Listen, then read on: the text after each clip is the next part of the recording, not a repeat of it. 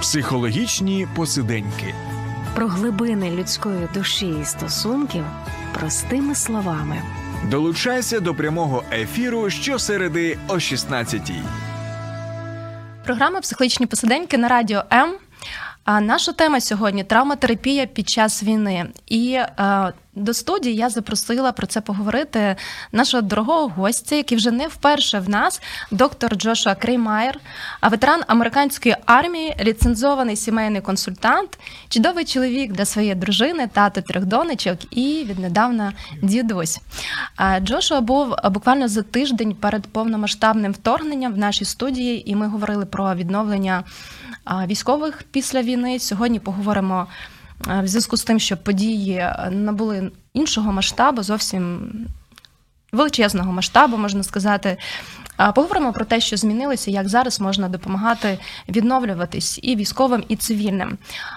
Джоша, розкажіть, будь ласка, про свою діяльність е, в Україні. Чим вона приваблює е, наша країна, чим привабила? Joshua, can you please tell us about your activities in Ukraine? What uh, is attractive in Ukraine and uh, what do you do here? Sure. Well, thank you for having me again. It's so great to be here. Звичайно, я розповім, але перше хочу подякувати вам за те, що ви знову запросили мене. Дуже радий бути з вами. And yeah, I've been coming since 2015 to Ukraine, Я вже приїздив в Україну починаючи з 2015 року. and it's it's captured my heart. The people and the culture. І Україна вона просто вкрала моє серце. Е, Ваша країна, ваш народ. And as a trauma therapist and a family therapist, I've just seen such great need, especially during wartime, um, for for assistance. І як травматерапевт, як сімейний терапевт, е, я бачу, е, що дійсно хотів би допомогти, особливо під час війни. Я бачу, що є велика потреба. So, as a professor in the United States, um, I've thought of helping in that way. I've started to um, do more and more trainings here in Ukraine. Е, І тому я, е, як травматерапевт, як сімейний терапевт, я почав проводити більше і більше тренінгів, різноманітних навчань тут. So, I've been working to help train psychologists in trauma informed care. Я працював, е, навчаючи, допомагав навчати психологів у травмоінформованій допомозі. And then, as a therapist, I've been trying to help facilitate um, experiential trauma retreats for families. І як терапевт я допомагав організовувати такі експерієнтальні від слова experience, досвід, е, такі е, ретрити для ветеранів і для їх родин. And most recently, I've gotten support from the UN International Office of Migration. So I'm currently here with them, um, working with that organization. І також я отримав е, грант від міжнародної організації з міграції е, для е, того, щоб здійснювати роботу тут.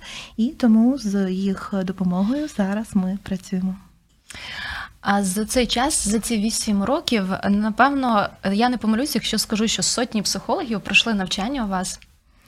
Uh, so during last uh, eight years, I won't be wrong if I say that hundreds of counselors were trained by you. За ось ці півтора року, що ви помітили, як змінились е, запити психологів, чого вони потребують зараз для того, щоб ефективно допомагати українцям? But in the last one and a half years after the full full scale invasion, uh, so uh, what would you say? How do uh, like expectations and requests, you know, uh, for training from counselors in Ukraine changed? What do they exp- they expect? Yeah, it's, it's very interesting to have seen uh, that progression. I have seen things change over the last year and a half. Так, насправді я бачив, що змінилося багато чого а, протягом останніх півтора року, і дуже цікаво було спостерігати за цими змінами. I feel like initially um, I was peeling back the layers of an onion, and I only got so deep before uh, the full invasion. І я відчував він перед повномасштабним вторгненням, нібито я, знаєте, очищував цибулину, тобто е, шар за шаром знімав, але я не міг дістатися досить глибоко. Але це було до повномасштабного вторгнення. And since the full scale invasion, many uh, psychologists and other helpers that I've worked with have been asking about very deep and meaningful topics for, for help with those topics. І починаючи від дати повномасштабного вторгнення, дуже багато е, консультантів, е, яких ми готували, яких ми тренували, вони е, почали робити запити на дуже глибокі теми.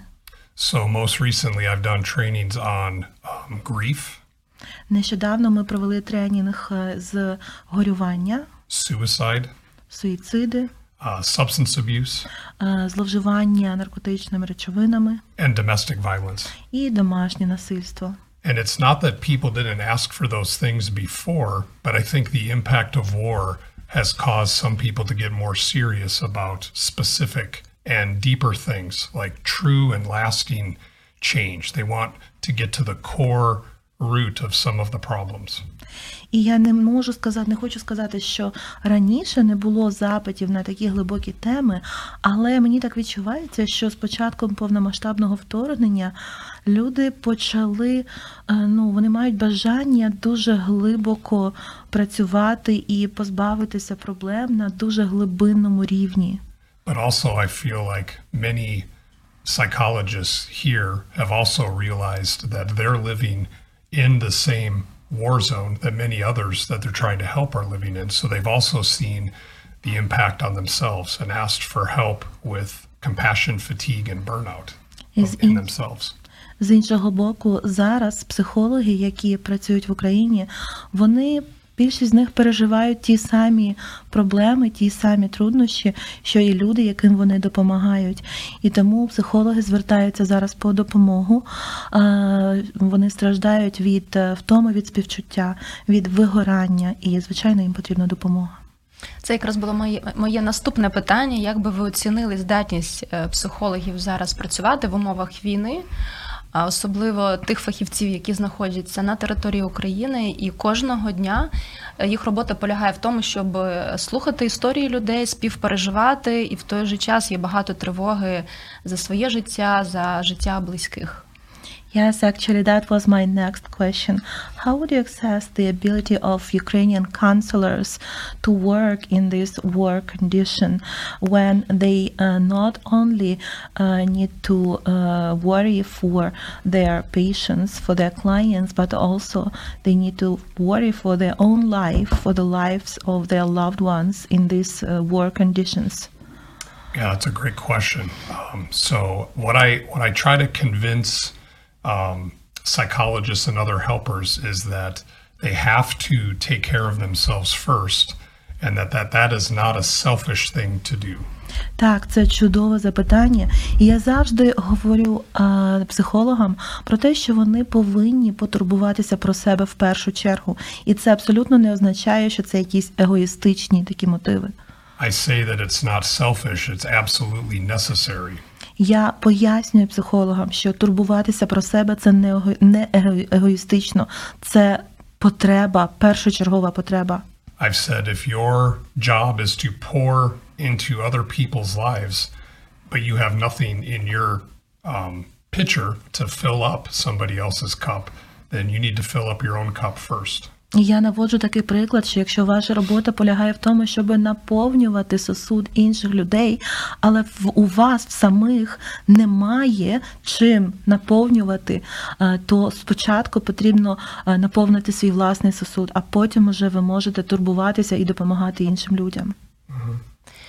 Ну і тоді логічно витікає наступне питання: як і чим себе можна наповнювати? І це напевно стосується не тільки фахівців, допомагаючих професій, а і цивільних людей, тому що е, багато дітей в Україні, і е, мамам теж важко, так, коли мама тривожно переживає всі об, ці обстріли, читаємо ці новини, і ну, мама має контейнувати емоції дитини, і також її цей сосуд він має наповнений бути.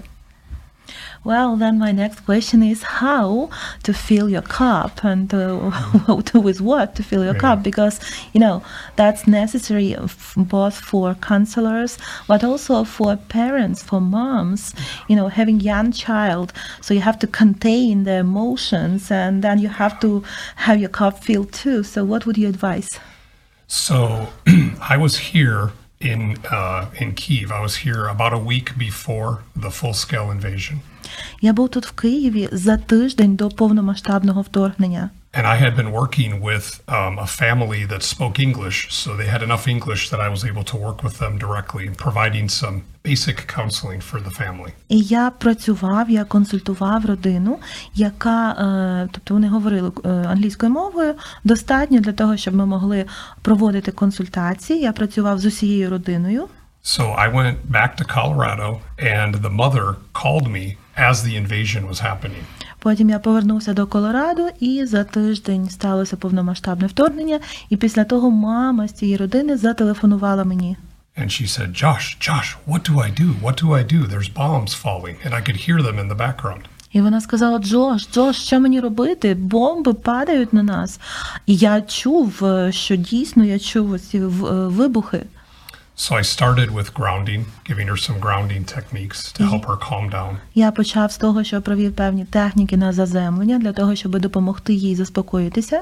And then I asked, I said, What did you bring with you? What were you able to grab from your apartment? І потім я запитав: ось там, де ви є зараз, що ви могли з собою взяти з вашої квартири? Що ви маєте з собою? And I laughed because she said, I have two suitcases. І я сміявся, тому що вона засміявся, тому що вона сказала: ну, у мене дві валізи з собою. One of them has clothes and toiletries and things they needed. І одна валіза з одягом та речами там е, для душу, для ванни, ну тобто все, що необхідно, речі першої необхідності. And the other suitcase had books, all books. А друга валіза була наповнена книжками. And I laughed. Я засміявся. And she laughed a little bit. And she said, Why is that funny? Вона також засміялася у відповіді каже: А чому це так смішно тобі? So I knew at that point she was calm because she was laughing. І я вже знав, що вона трошки заспокоїлася, тому що вона могла трошки засміятися. But what I told her next is the, the point I'm trying to get to. А потім я сказав їй ось те, до чого я зараз і веду. I said, what, I, what you need to do is read your children a bedtime story. Я сказав, те, що тобі треба робити зараз, це на ніч діткам своїм читати якісь історії, книжки, казки. So she she questioned that at first. She said, Are you serious? Just read them a story? І вона така: ти що серйозно? Просто читати їм на ніч? And I said, Yes. One of the most important things we can do, especially even in the middle of wartime, is routine. І я сказав, так, я серйозно, тому що е, одне з найкращих моментів, що ми можемо робити, це дотримуватися рутин своїх звичайних. І просто ось це одна з рутин читати діткам на ніч. Rituals, traditions, and routines, they remind us of what we're fighting for. Ритуали, традиції та рутини це те, що нагадує нам, заради чого ми боремося. And we tell ourselves things uh, such as, but there's a war going on. And if we're trying to tell somebody to do these things, that's what they say. They'll be like, but there's a war going on. And Don't we- you know? І ми самі собі кажемо, що і так війна ж зараз іде. Так само, коли ми комусь радимо це, вони нам кажуть: слухай, ти що не знаєш, що війна йде? And I remember just one other example that I remember is when I was deployed myself, uh, two different times, we celebrated all of the important American holidays while we were deployed. І е, я пам'ятаю, що коли е, я був на військовій службі, е, то ми святкували два величезних таких американських свята. I remember having a small Christmas tree in the middle of the desert. Е, Тобто, прямо ось будучи військовими, ми якраз е, дислокувалися посеред пустелі в той час, і був е, час Різдва. І я пам'ятаю, що прямо там, посеред пустелі, у нас була невеличка різдвяна ялинка. To finish my thought, I would just say, you know, safety is always first. As long as you're safe, get to a safe place, be safe. But then as soon as you have a moment to breathe, it's important to have normal things happening. Щоб завершити цю думку, я хочу сказати, що звичайно безпека завжди на першому місці. Але коли вам вдалося потурбуватися про власну безпеку, про безпеку там, рідних, діток, то друге, що потрібно зробити, намагатися якось привнести е, такі елементи е, того, що звично, того, що ось ми робили раніше постійно. The, the mother messaged me the next day and said, Thank you. the bedtime story helped my child feel safe and secure. Наступного дня я отримав повідомлення від тієї мами. Вона подякувала, вона написала Дякую тобі за пораду. Дійсно, вчора читала своїй дитинці на ніч казку, і це дуже допомогло їй заспокоїтися. У мене тоді виникло ще одне питання, але я задам його після невеличкої паузи.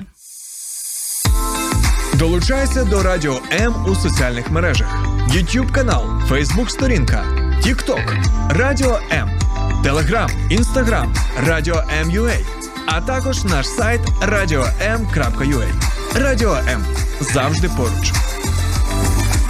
Друзі, ми повертаємось в студію програми Психологічні посиденьки. Сьогодні наш гість, доктор Джошуа Креймайер, ветеран американської армії, ліцензований сімейний консультант і. Е, Американець з українським серцем, я його так називаю. А ми говоримо про травматерапію під час війни. І моє наступне питання якраз е, з приводу того, про що ми почали говорити: про відновлення, про рутини, те, з чим стикаюсь я, е, працюючи з клієнтами, і що сама переживаю також, коли е, є ось ці бажання е, мати відпочинок, рутину. Є розуміння, що треба відновлюватись, я згідна з цим, але в той же час є відчуття провини, що е, хтось зараз собі не може цього дозволити. Це ті люди, які живуть на окупованих територіях, і, звісно, наші військові, які нас захищають. Що робити з цим почуттям провини, коли е, розумом ти розумієш, що це потрібно, але ось це почуття провини і е, такої заборона собі на, на відновлення. Як з цим бути? Well, just to continue our previous discussion, uh, my next question is about self care. Yes, we understand that it's important to take care of yourself, to fill your cup. Uh, but from the other side, you know, doing that, we often have that feeling of guilt, you know, guilt because, well, I can do this self care now, but others who are in a, like worse conditions they cannot afford it. So ukrainian army soldiers so they are there in the fields now and they cannot uh, do some you know things to take care of themselves. So what would you advise to do with that guilt? Yeah that's a great question. The uh, the guilt that you can have. The the soldiers in the trenches I've heard from them directly, and I've been that soldier. They would tell you some things. Так, чудове запитання. І дійсно, ось ви говорите про військових, які не можуть собі дозволити це. Вони в окопах. Я чув від них, і, до речі, сам також був військовим, був в схожих ну, обставинах, був також там на полі бою, в окопах, і можу сказати.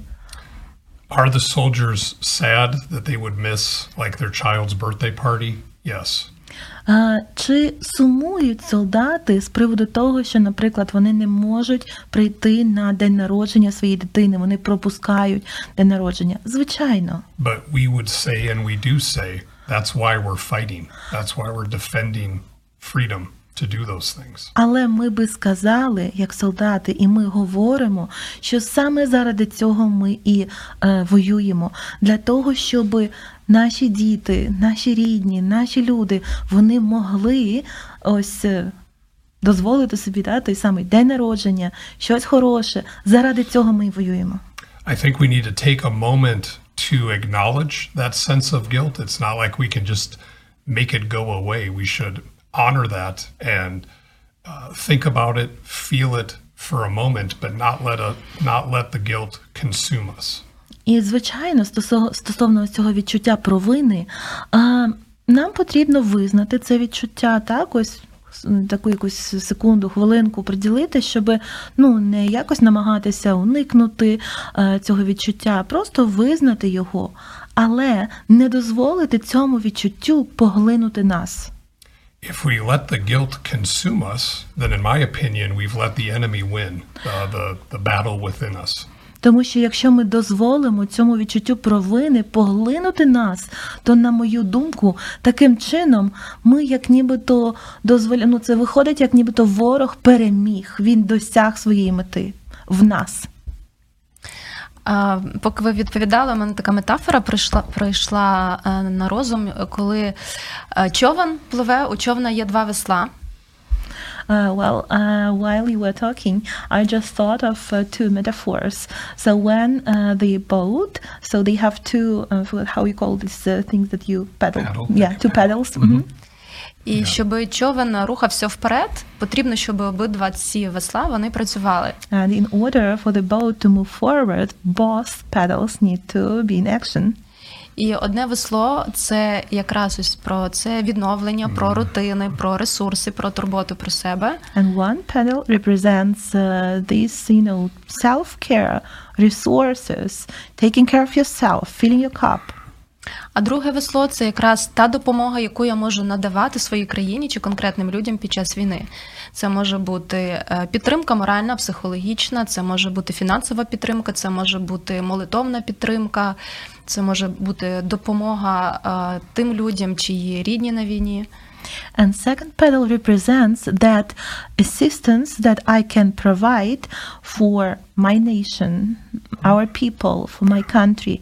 So, and that can be in different forms. It can be uh, like financial assistance. It can be even physical assistance. It can be uh, prayer. It can be like helping uh, families of, uh, of veterans. So it can be in any form. І ну, до речі, мені прямо під час ефіру прийшла ця думка, тому дякую за, за так за те, що так наштовхнули на цю метафору. Я думаю, що я можу застосовувати це потім в роботі з клієнтами також. І сама навіть відчула якесь полегшення. Це була навіть якась якоюсь мірою терапія в прямому ефірі. By the way, thank you so much for helping me get this metaphor. I got it just now while talking to you, and uh, I even feel some relief. Uh, so that was.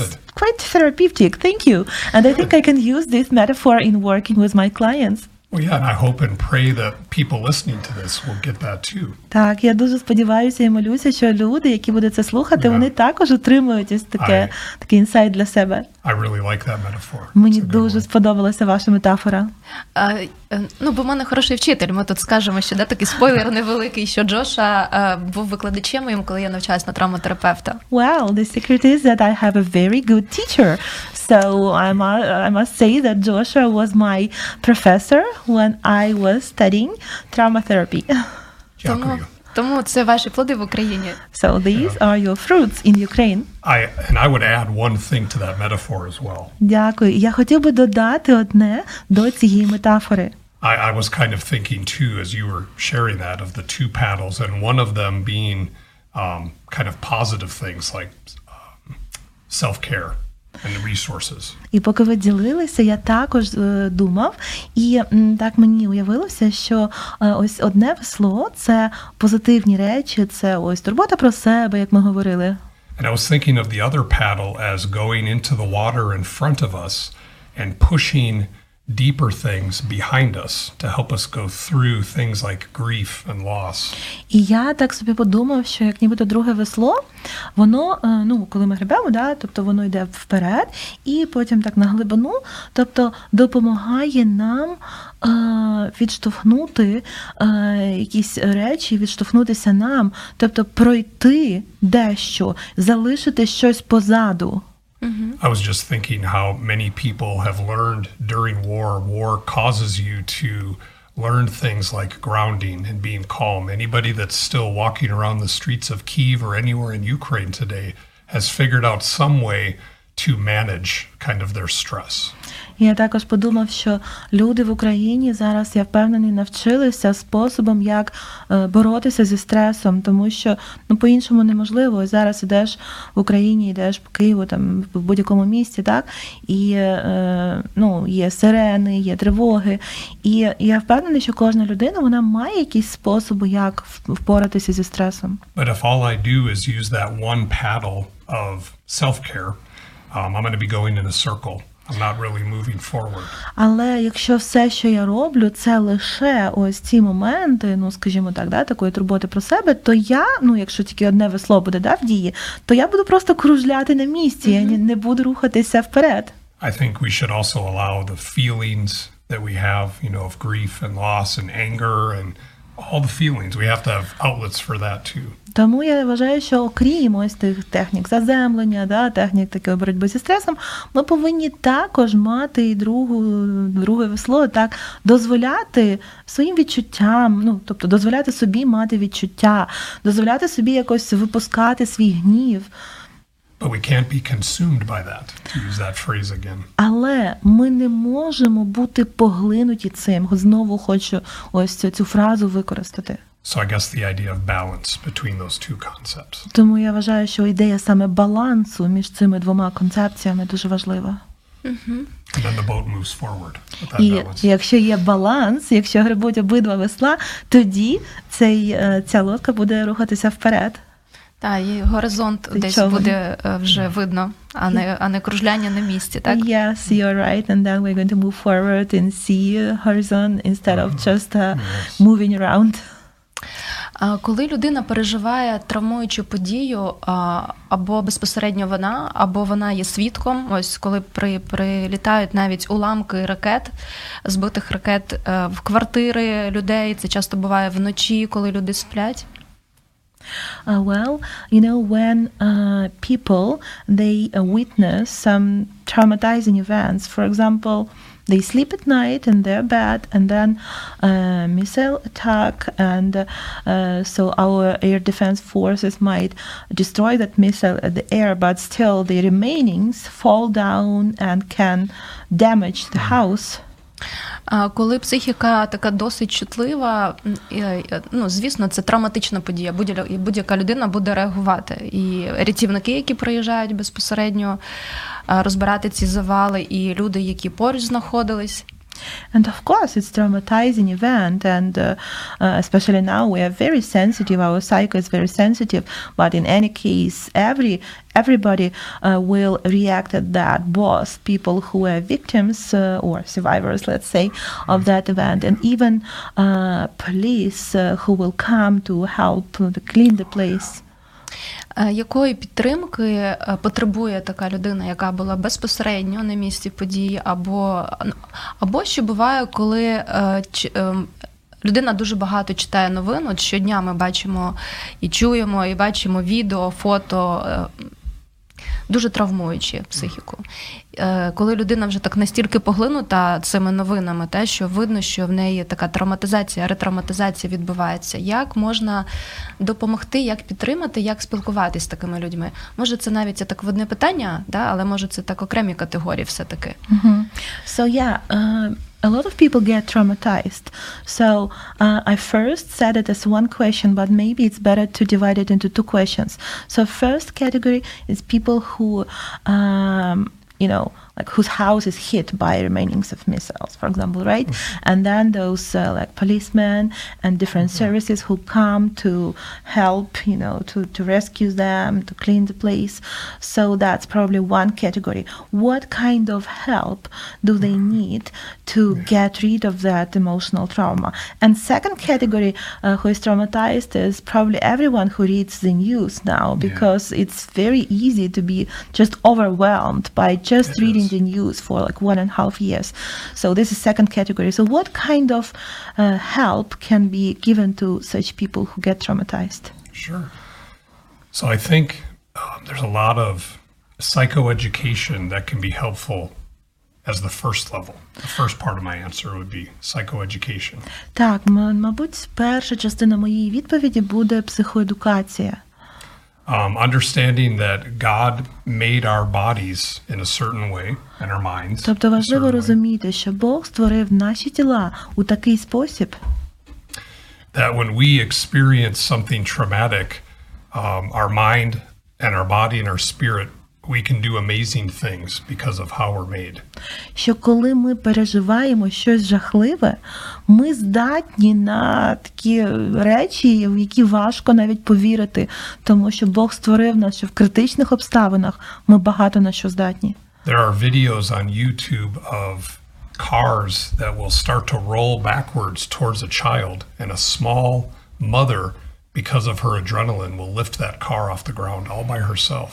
І ви, мабуть, бачили, є в Ютубі різні відео, там, де, наприклад, ем, автомобіль або там майже наїхав на дитину, або е, там дерево впало е, на дитину і придавило. І мама, така тендітна жіночка чи дівчина, вона або може якось е, зупинити той автомобіль, або підняти те дерево, щоб дитина могла ну, бути в безпеці. Тобто завдяки адреналіну, який вона переживає, ось той стресовий момент. So, whatever kind of response we have initially to any kind of trauma, we have to normalize that and say it's okay. Whatever response we have Is designed within us to keep us alive and help us survive. Тому яким би не була наша реакція в той момент, е, ось на цьому адреналіні, ми повинні нормалізувати її. Ми повинні сказати собі, що це окей, це нормальна реакція. Я створений таким чином, і це допомагає мені вижити. That's kind of step one in my mind. Е, Ось так, як я собі бачу, це крок номер один. The problems can start to become worse when people are either in a prolonged uh, crisis or trauma or they don't deal with the impact of whatever trauma occurred to them. Але ось далі проблема може погіршитися, так як я це собі бачу. Якщо або криза є триваючою, не разовою, а триваючою, або якщо е, навіть криза була разова, але з е, цими наслідками людина не не пропрацювала їх, не впоралася з ними, тоді ситуація може стати гірше. Yeah, we start to think that if I let this out, it's going to be too much. The feelings that I have about what happened, it's going to be too much. Um, it's going to overwhelm me, or other people are going to think that I'm crazy. I will lose control of myself. So those are some common thoughts. І ми починаємо думати, що неможливо для мене якось е, випустити назовні свої відчуття, свій гнів чи свої переживання, тому що забагато переживань я маю. Люди подумають, що я якийсь навіжений, я ненормальний. Е, Тобто людина боїться якось випустити назовні, поділитися своїми переживаннями. So what people, what people, Це була повітряна тривога. Так ми живемо в Києві. Можемо продовжувати. That was a rate alert. We live in Kyiv, so we can yes, continue. I It's understand. part of life. So what what people tend to do though is hold onto um, those emotions. They they stuff them down and they get back to life and wait for the next crisis to happen. Е, Так, і ось продовжуючи свою думку, люди вони таким чином, знаєте, намагаються запхати поглибше ось ці свої переживання і продовжити просто з цим жити. І таким чином просто ну, очікують кризу наступну, яка відбудеться. But the reality is is that the pressure of that unresolved emotional content it starts to build build pressure. Але реальність така, що е, починає надбудовуватися ось е, е, такий тиск, такий напруга від цього. Вона починає надбудовувати, надбудовуватися більше і більше. We have a phrase in English we'll say that people uh, get afraid of this process. We call it ugly crying. Like you cry so much that you don't look good. Англійською ми маємо таку фразу, як таке ну, не, некрасиве плакання, можна так сказати. Тобто люди бояться, знаєте, коли ти дуже сильно плачеш, ти там, погано починаєш виглядати, очі червоні, ніс червоний. Тобто, е, якщо ти дуже сильно riдаєш. So no matter who we are, we have to find outlets for that. We need to find safe ways to get that out. Otherwise, it just builds and builds and builds with all the different things happening during war. Але правда в тому, що нам потрібно знайти з ким, чи як, чи де, але ми можемо е, випустити назовні ці відчуття, е, виплакати, виговоритися. Тому що якщо ми цього не зробимо, воно буде надбудовуватися, накопичуватися всередині, і нічого доброго з цього не вийде. Sometimes during war, it's simply moving from safe point to safe point. And once you get to that safe point, it's having a good cry or finding a way to express some emotion. Так, і іноді під час війни це, знаєте, просто як такий е, рух від безпечного моменту до безпечного моменту. А між тим потрібно просто знайти, знайти час, знайти е, ситуацію, там, де ти можеш просто безпечно виплакатися.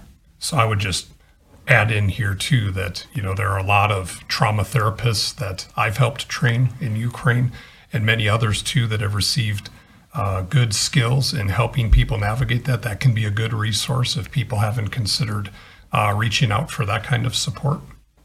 Е, Тому можу сказати, що е, ми, ну як ви вже говорили, ми е, підготували, навчали багато травматерапевтів, і дуже важливо, щоб люди вони знали, де вони можуть знайти допомогу.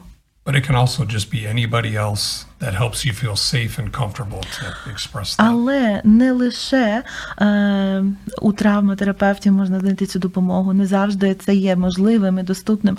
Але це може бути хто завгодно. Людина, з якою ви почуваєтеся безпечно, людина, з якою ви можете говорити відкрито. Можна поговорити і просто дати вихід своїм переживанням. And one final thought. І одна така думка на завершення ось цього саме запитання. I'm not a I'm not a doctor who can prescribe medication. I'm not that type of doctor. My it's a philosophy, but I'm going to prescribe something for anybody listening. І хоча я не є лікарем, тобто медичним працівником, який може виписати рецепт, але хотів би зараз все ж таки виписати певний рецепт. I would say that during wartime, we need to moderate the amount of media that we are consuming. Е, І мій рецепт такий: під час війни нам потрібно е, обмежувати кількість е, засобів масової інформації, новин, кількість каналів, да, які, і з яких ми поглинаємо цю інформацію. I would give that as an absolute prescription that many people start to become addicted to the news cycle, and we need to be informed, but we need moderation. Так, і ось мій рецепт полягає в тому, що потрібно обмежувати споживання інформації, тому що багато людей вони буквально під, підсіли на споживання ось цієї інформації, новин, і це як таке замкнуте коло. Потрібно це обмежувати. Але це так важко робити. От зараз пролунала е, повітряна тривога, і звісно, коли ми завершимо ефір, я перевірю, подивлюсь, куди, куди що летіло, тому що в нас по всій Україні, в нас близькі люди, наші друзі, наші родичі, люди, за яких ми турбуємося, тому треба це знати. Але я згодна з тим, що потрібно ось це дозування, оцей рецептик він важливий. Якісь мінімальні дози, якісь способи знайти для себе після цього відновитись. Well, that is so true, but honestly, it's so difficult. Because, like right now, we just heard an A rate alert, and obviously, after we will finish our discussion, I will check, you know, to Telegram channels, you know, news, just to see what happened, where, and you know, what are the consequences. So, but I absolutely agree with you that it's very important to limit uh, that consumption of information, not to get hooked. Yeah, I like just limiting it, setting some boundaries. Так, я абсолютно згодний. Звичайно, просто саме дозувати, обмежувати, ставити певні границі для себе. During war, we need reminders that there are still good things happening in the world. І під час війни нам потрібно все одно мати певні нагадування про те, що хороші речі також продовжують траплятися під час війни. War is evil and war is dark. Війна це зло, війна це темрява. If you have a dark room where there's no light and you shine any amount of light in that room, it cannot be as dark. It will be lighter. І якщо у вас є абсолютно темна кімната, і ви там принесете туди хоча б невеличке світло, то все одно воно в повній темряві буде сяяти дуже-дуже яскраво. So this is one way that we can fight. І більше не буде так темно там. І це один із способів, як ми можемо боротися. Е, Це так звучить по-філософськи, можна сказати. І тому в мене ще питання є на завершення: як віра і духовні, духовні цінності можуть допомагати українцям переживати ось ці жахи війни і відновлюватись? Well, that sounds philosophical. And then it brings my next question How your faith and uh, spiritual values can help people to uh, just overcome this uh, terrible, uh, you know, war? Yeah, there's a there's a phrase, and I cannot think of who to attribute it to. So whoever said this, thank you. Uh, but there's a phrase that there's no atheists in foxholes. Е, Є фраза, і я, на жаль, не знаю, хто є її автором, але хто б це не був, дуже вдячний цій людині, який каже, що на війні немає атеїстів. And I remember uh, I was one of the first troops into Iraq. We were part of the first wave in. And as we crossed the Tigris and the Euphrates rivers, those two rivers in Iraq, we crossed those. Um, there was people by the hundreds getting baptized in the water. Вау. I saw that below as I drove by. І я пам'ятаю з свого власного військового досвіду, коли я був е, солдатом американської армії, і ми е, були одними з перших е, загонів, які були відправлені до Іраку, то там є дві, дві річки в Іраку, і коли ми форсували ті річки, переправлялися. Я просто ста- став свідком того, як дуже багато моїх колег, солдатів, вони були хрещені, тобто вони пережили це водне хрещення в цих річках. And I, I even had that personal experience myself during my first deployment, um, is when I wrestled with God more. I was more open to it. And I had a salvation after coming back from my first deployment. І я маю також свій власний досвід такий з Богом під час е, свого першого е, ну, військового е, такої військової ну, командирування, мабуть, так кажемо. То я тоді ставив багато запитань Богу. Я боровся з Богом, можу так сказати. І після того, як я повернувся, то я пережив Бога як ніколи раніше. So, what I would share with other people is just whatever you believe in God, I would encourage people, especially during wartime, to lean in to that belief. І я хотів би сказати людям, що тримайтеся за свою віру в Бога. Тобто, що ну. У що би ви не вірили, е, ось ну у кожного є е, вірування про Бога. Тримайтеся за це. This is this is not supposed to. That goes on even without the volume, huh? Вибачте, будь ласка, я поставив свій телефон на беззвучний режим, There але я бачу, що е, ось Але ці повітряна повід- тривога обходить всі повідомлення беззвучні режими. про повітряні тривоги так приходить навіть якщо на беззвучному телефон. Та щоб люди подбали Silly. про свою безпеку. Yeah, but that's for people to take care of. But you can you can blame me because. I'm not as used to that. I didn't change my settings. Але вибачте мене, будь ласка, я просто не настільки звичний до цього, і тому я не змінив налаштування на телефоні. Все добре, ми так живемо. Звикайте до життя в. Україні. It's part of our life, so And back to the previous question, I would say thank you, God, for keeping us safe in this moment. так. І повертаючись до попереднього запитання, я хочу сказати, що дякую тобі, Боже, що ти нас бережеш, і убезпечуєш в такий момент. Е, Так, і е, останнє моє таке питання питання твердження. Я так е, скажу, так сформулювала питання, чому Україна переможе? And my very last question, question and probably a statement, I would say, why Ukraine is going to win? That's a great question. Чудове запитання знову ж таки. I remember when I learned about the trident symbol and the word that's hidden within the symbol. Uh, what symbol, sorry? Oh, the trident, the Ukrainian о, yeah, trident. yeah, sorry. Yeah, yeah, yeah. Я пам'ятаю, коли я про український тризуб е, дізнався про е, символ, е, який ну символізм цього тризубу. When I first started coming to Ukraine, I experienced what some have called the stone face on the streets. І е, Stoneface. Stoneface. Коли я вперше приїхав до України, я пережив те, що у нас називають такими кам'яними обличчями. But it didn't take very long for me to learn how amazing the people of Ukraine are.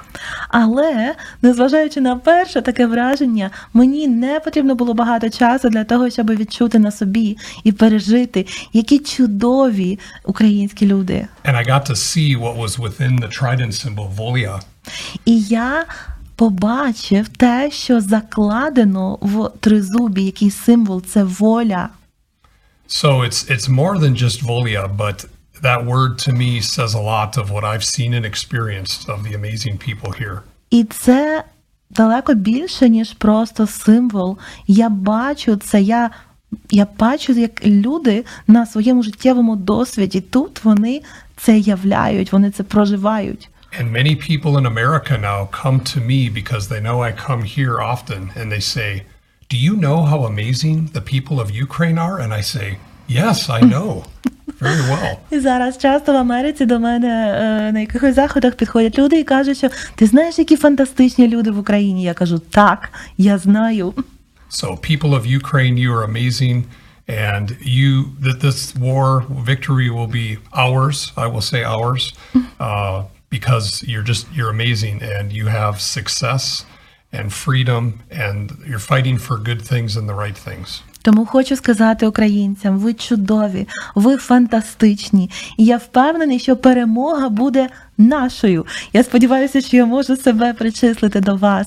Я знаю, що ви тяжко працюєте заради цього, і я не маю жодного сумніву в перемозі. And light always wins over darkness. І ми знаємо, що світло воно завжди перемагає темряву. And since the beginning of time, no war has lasted forever. І від початку часів, е, від початку світів, ніяка війна не тривала безкінечно. So I look forward to being shoulder to shoulder with the amazing people of Ukraine. Тому я з нетерпінням чекаю бути плечем до плеча з фантастичними людьми України and keep fighting on the mental health front, і the front е, lines of- продовжувати воювати на полі е, ось ментального здоров'я, допомагати. Дякую, Джоша, за таку теплу розмову, за підтримку. Thank you so much, Joshua, for such a wonderful conversation, for your support. І ось ось ця е, підтримка на полі ментального здоров'я вона допомагає нам відновлюватись. And this your support at the mental health field helps us to, you know, restore our strength and energy. І дякую Світлану Куценко за те, що допомогла нам провести цей ефір. Дякую дуже. Сподобався ефір? Є запитання або заперечення? Пиши радіом.ua